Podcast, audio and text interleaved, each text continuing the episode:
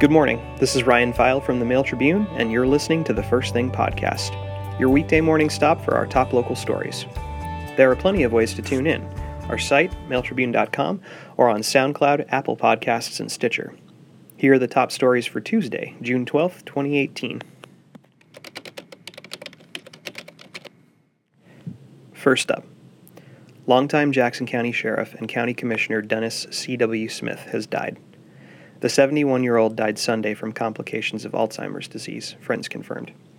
Smith, who was born in Medford, raised in Central Point, and served in a variety of public offices in southern Oregon, was widely known in the Rogue Valley.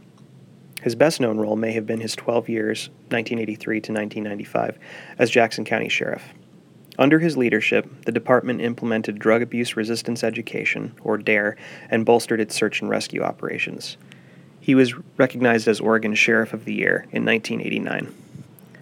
After retiring as sheriff and before being elected to a commissioner seat in 2004, Smith served as police chief for Talent and city manager for Lakeview. He was a Medford police officer before being elected sheriff and also served for a brief period as head of security for the Coquille tribe in the Coos Bay area. Current Jackson County Sheriff Nathan Sickler said he met Smith, whom he described as, quote, an extremely nice man, as a Phoenix police officer when Smith was Talent's police chief. He was very kind of charismatic, very fun, always kind of had a way of lightening things up, but also being professional at the same time, if that makes sense, Sickler said. Whatever he chose to do, he left a positive impact on the agency, he said. Former Medford Police Chief Tim George took charge of the city department after Smith left the sheriff's office, but he remembered him as someone, quote, committed to public service, even after his sheriff's days. I always thought that CW was trying to do the right things for the right reasons, George said. Jackson County certainly benefited from CW being here.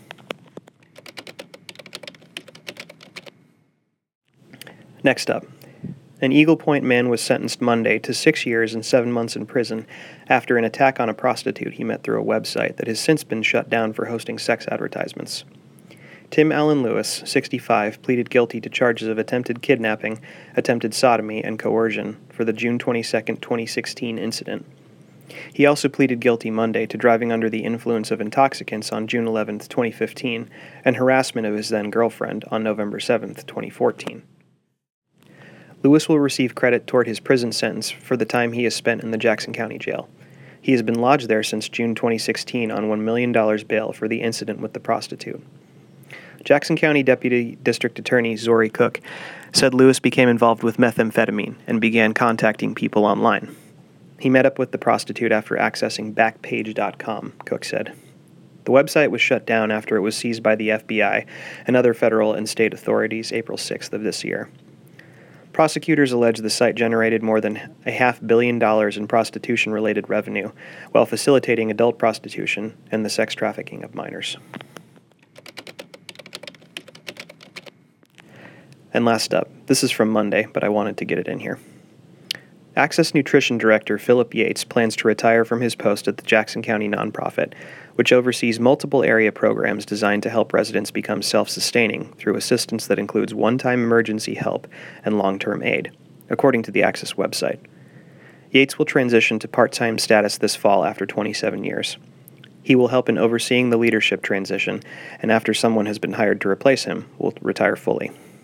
Philip has brought so much to Access and our region through building a strong food network, raising unbelievable funds for our nutrition team and the area pantries, starting innovative programs, and building community in all that he has accomplished.